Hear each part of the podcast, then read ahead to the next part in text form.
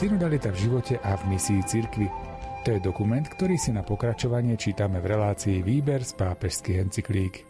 Milí poslucháči, dnes sme tu pre vás opäť, aby sme sa spoločne čítaním a komentovaním spomínaného textu hĺbšie ponorili do aktuálneho diania v cirkvi, u nás a vo svete.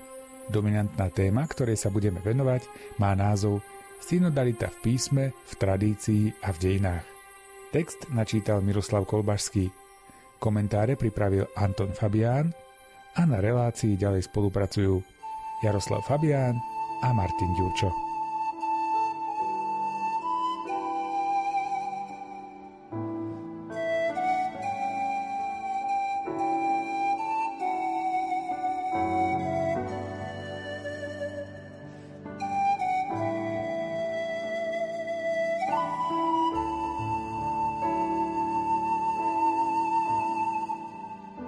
Starý zákon svedčí o tom, že Boh stvoril ľudské bytosti, muža a ženu, na svoj obraz a podobu, ako spoločenské bytosti povolané spolupracovať s ním, pokým životom kráčajú v znamení spoločenstva, spravujú svet a zameriavajú sa na svoj cieľ.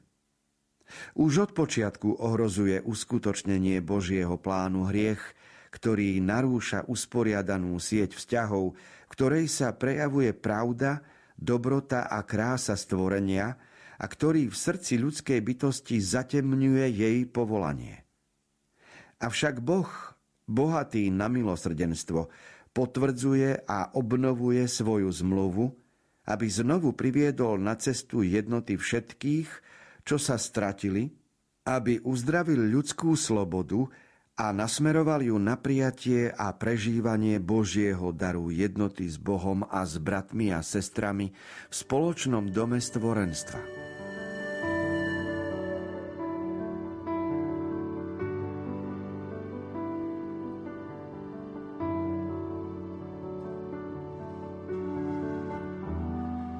Niekto sa môže opýtať, ako súvisí synodalita s prvou kapitolou Biblie, a prvými troma kapitolami Biblie, kde sa hovorí v príbehu o raji aj o mužovi a žene, o stvorení človeka, o manželstve a o základných veciach. Aj príbeh o vzniku zla.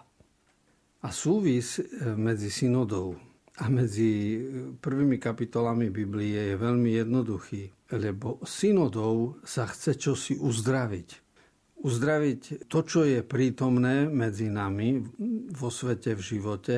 A to je sebectvo, neustály konflikt. V náboženskej terminológii používame slovo hriech. Je tu niečo, čo je trvalo prítomné ako druh nákazy. A práve preto v synode, v dialógu, v správnom rozlišovaní a v načúvaní Duchu Svetému sme na ceste aj k uzdraveniu.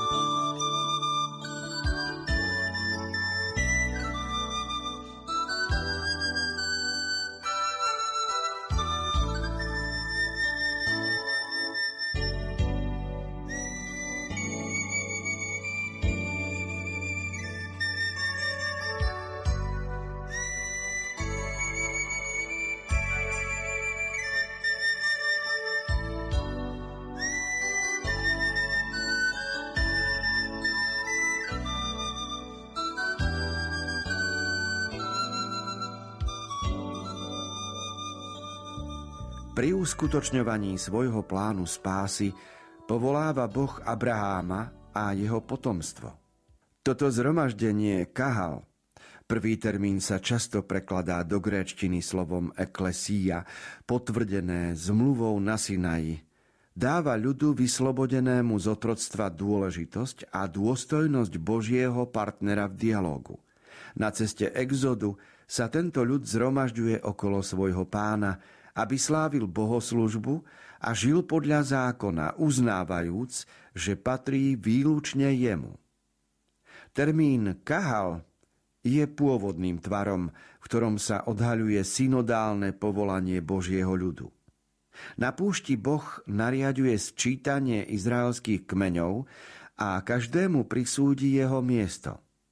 V strede zhromaždenia ako jediný vodca a pastier je pán, ktorý je prítomný cez službu Mojžiša, pričom s ním sú všetci ostatní spojení na spôsob subordinácie a kolegiality, sudcovia, starší a leviti. Zhromaždenie Božieho ľudu zahrania nielen mužov, ale aj ženy a deti, ako aj cudzincov. Oni sú partnerom, zvolaným pánom na zhromaždenie za každým, keď obnovuje svoju zmluvu.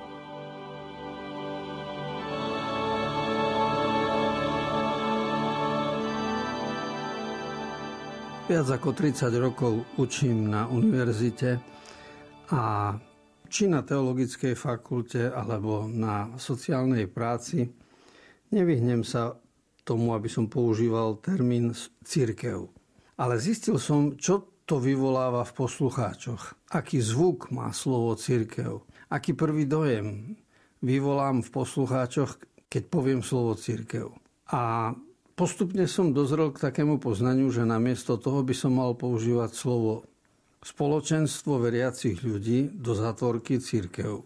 Totižto, keď si sledujeme preklady smerom dozadu, čiže ideme v histórii hĺbšie a hĺbšie, tak zistíme, že ľudia, ktorí sa každú nedeľu schádzajú na oslavu pána v kostole, my to nazveme cirkevné spoločenstvo.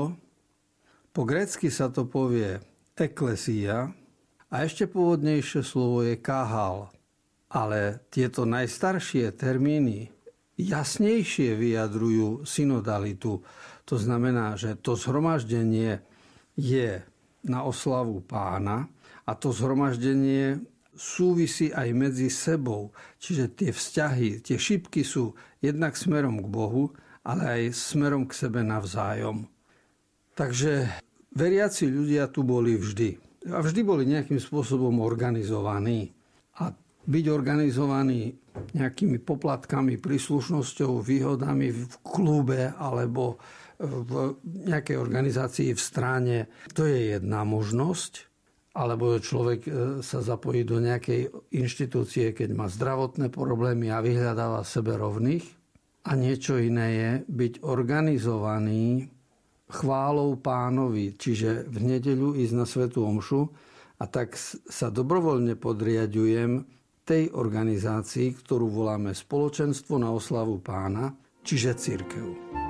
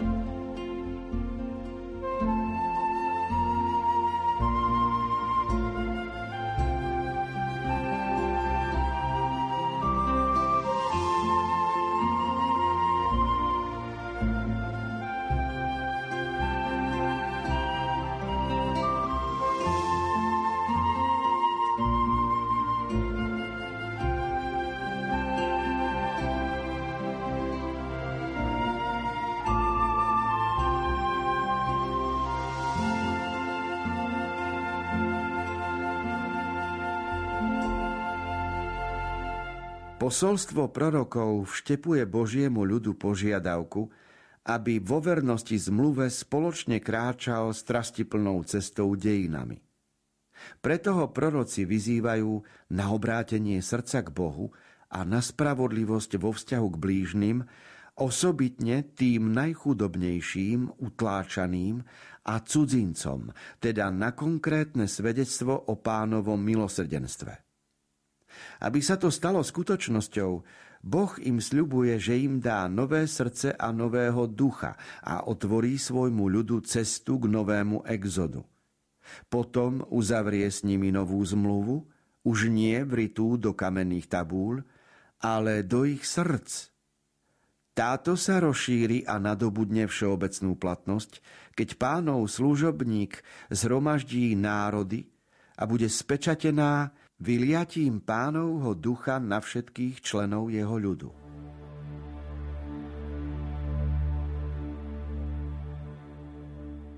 Úzky vzťah existuje aj medzi prorokmi a synodalitou.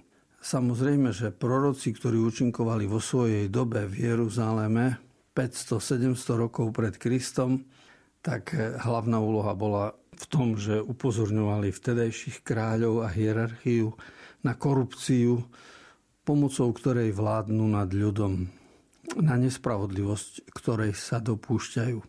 A ľud zase upozorňovali, aby zostal verný Boži, desatóru, lebo za neveru bol ľud trestaný vyhnanstvom. To bolo hlavné poslanie prorokov. A Ezechiel veľmi pekne pripomínal, že prídu časy, keď Boh dá nové srdce a nového ducha a že vznikne nová zmluva.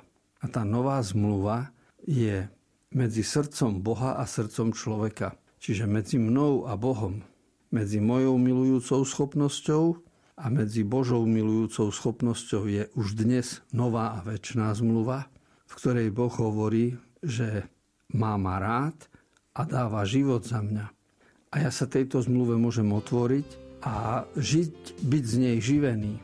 Preto kráčať spolu a tešiť sa, zdeľovať si tieto pravdy biblické je zmysluplné. Preto má význam hovoriť o synodalite a o prorokoch.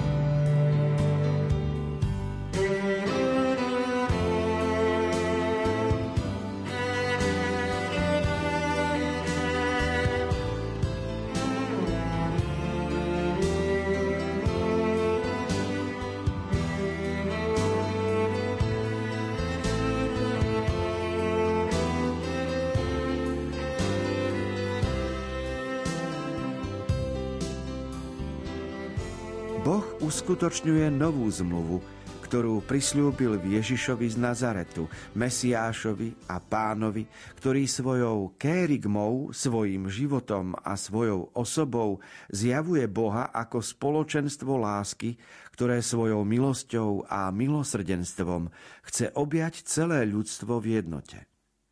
Ježiš je Boží syn, od väčšnosti chcený a milovaný v lone – ktorý sa v plnosti časov stal človekom, aby završil Boží plán spásy. Ježiš nikdy nekonal sám zo seba, ale vo všetkom uskutočňoval vôľu Otca. Otec, ktorý v ňom prebýva, sám uskutočňuje svoje dielo prostredníctvom syna, ktorého poslal na svet. Otcov plán sa eschatologicky uskutočňuje počas Veľkej noci, keď Ježiš obetoval svoj život, aby ho znovu získal po vzkriesení a skrze vyliatie Ducha Svetého bez miery dal na ňom účasť svojim učeníkom ako synom a céram, bratom a sestrám. Ježišovo veľkonočné tajomstvo je novým exodom, ktorý zhromažďuje v jedno synagáge Eis Hén všetkých, ktorí v Neho veria a ktorých pripodobňuje sebe prostredníctvom krstu a Eucharistie. Dielom spásy je jednota, o ktorú Ježiš prosil Otca v predvečer svojho umúčenia. Ako Ty, Otče, vo mne a ja v Tebe, aby aj oni boli v nás jedno, aby svet uveril, že si ma Ty poslal.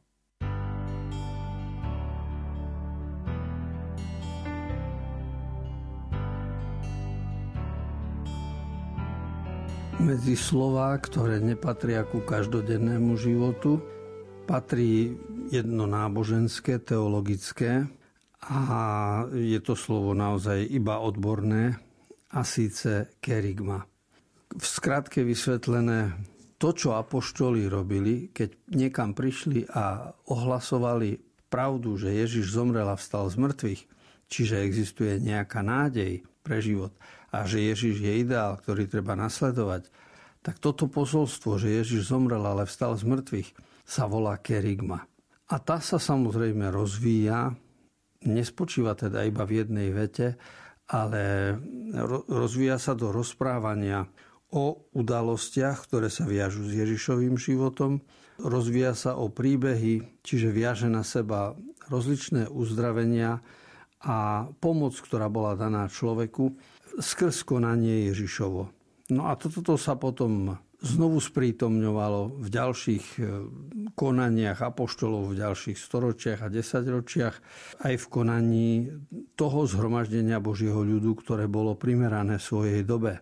V časoch Ježiša to bolo synagogické zhromaždenie veriacich Židov a potom zase ľudí sympatizujúcich s Ježišom, čiže ekleziálne zhromaždenie kresťanov. Ale vždy išlo o jedno a to isté, že človek túžil, aby jeho život bol naplnený, zmysluplný, aby mal nádej. Človek túžil aj po odpustení a toto všetko prežíval v zhromaždení, ktoré bolo vždy v ten voľný sviatočný deň.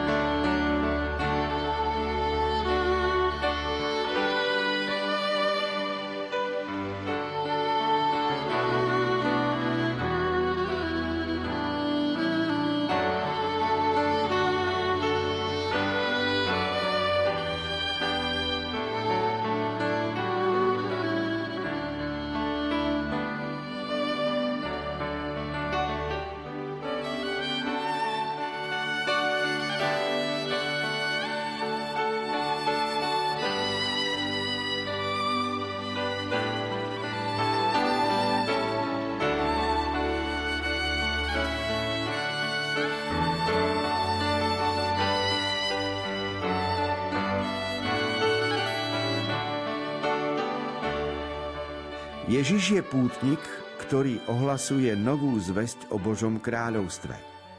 Učí o Božej ceste a ukazuje smer. Vlastne on sám je cesta, ktorá vedie k Otcovi. V duchu svetom odovzdáva ľuďom pravdu a život v spoločenstve s Bohom a bratmi a sestrami. Žiť v spoločenstve podľa Ježišovho nového prikázania – značí kráčať spoločne dejinami ako Boží ľud novej zmluvy v súlade s prijatým darom. Živý obraz cirkvy ako Božieho ľudu, vedeného na ceste vzkrieseným pánom, ktorý ho osvecuje svojim slovom a živí chlebom života, podáva evangelista Lukáš v rozprávaní o emauských učeníkoch.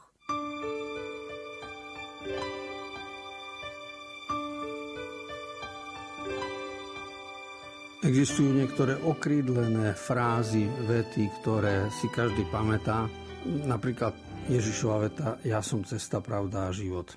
A ak z tejto vety ako kľúčové slovo zoberieme, že Ježiš je cesta, tak môžeme nad slovom cesta rozmýšľať a prídeme k poznaniu, že naozaj Ježiš nás vedie svojim príkladom a svojimi slovami k nadčasovej múdrosti, Takže Ježiš je cesta, ktorá vedie k Otcovi a teda s ním kráčame spolu a toto sa volá synoda.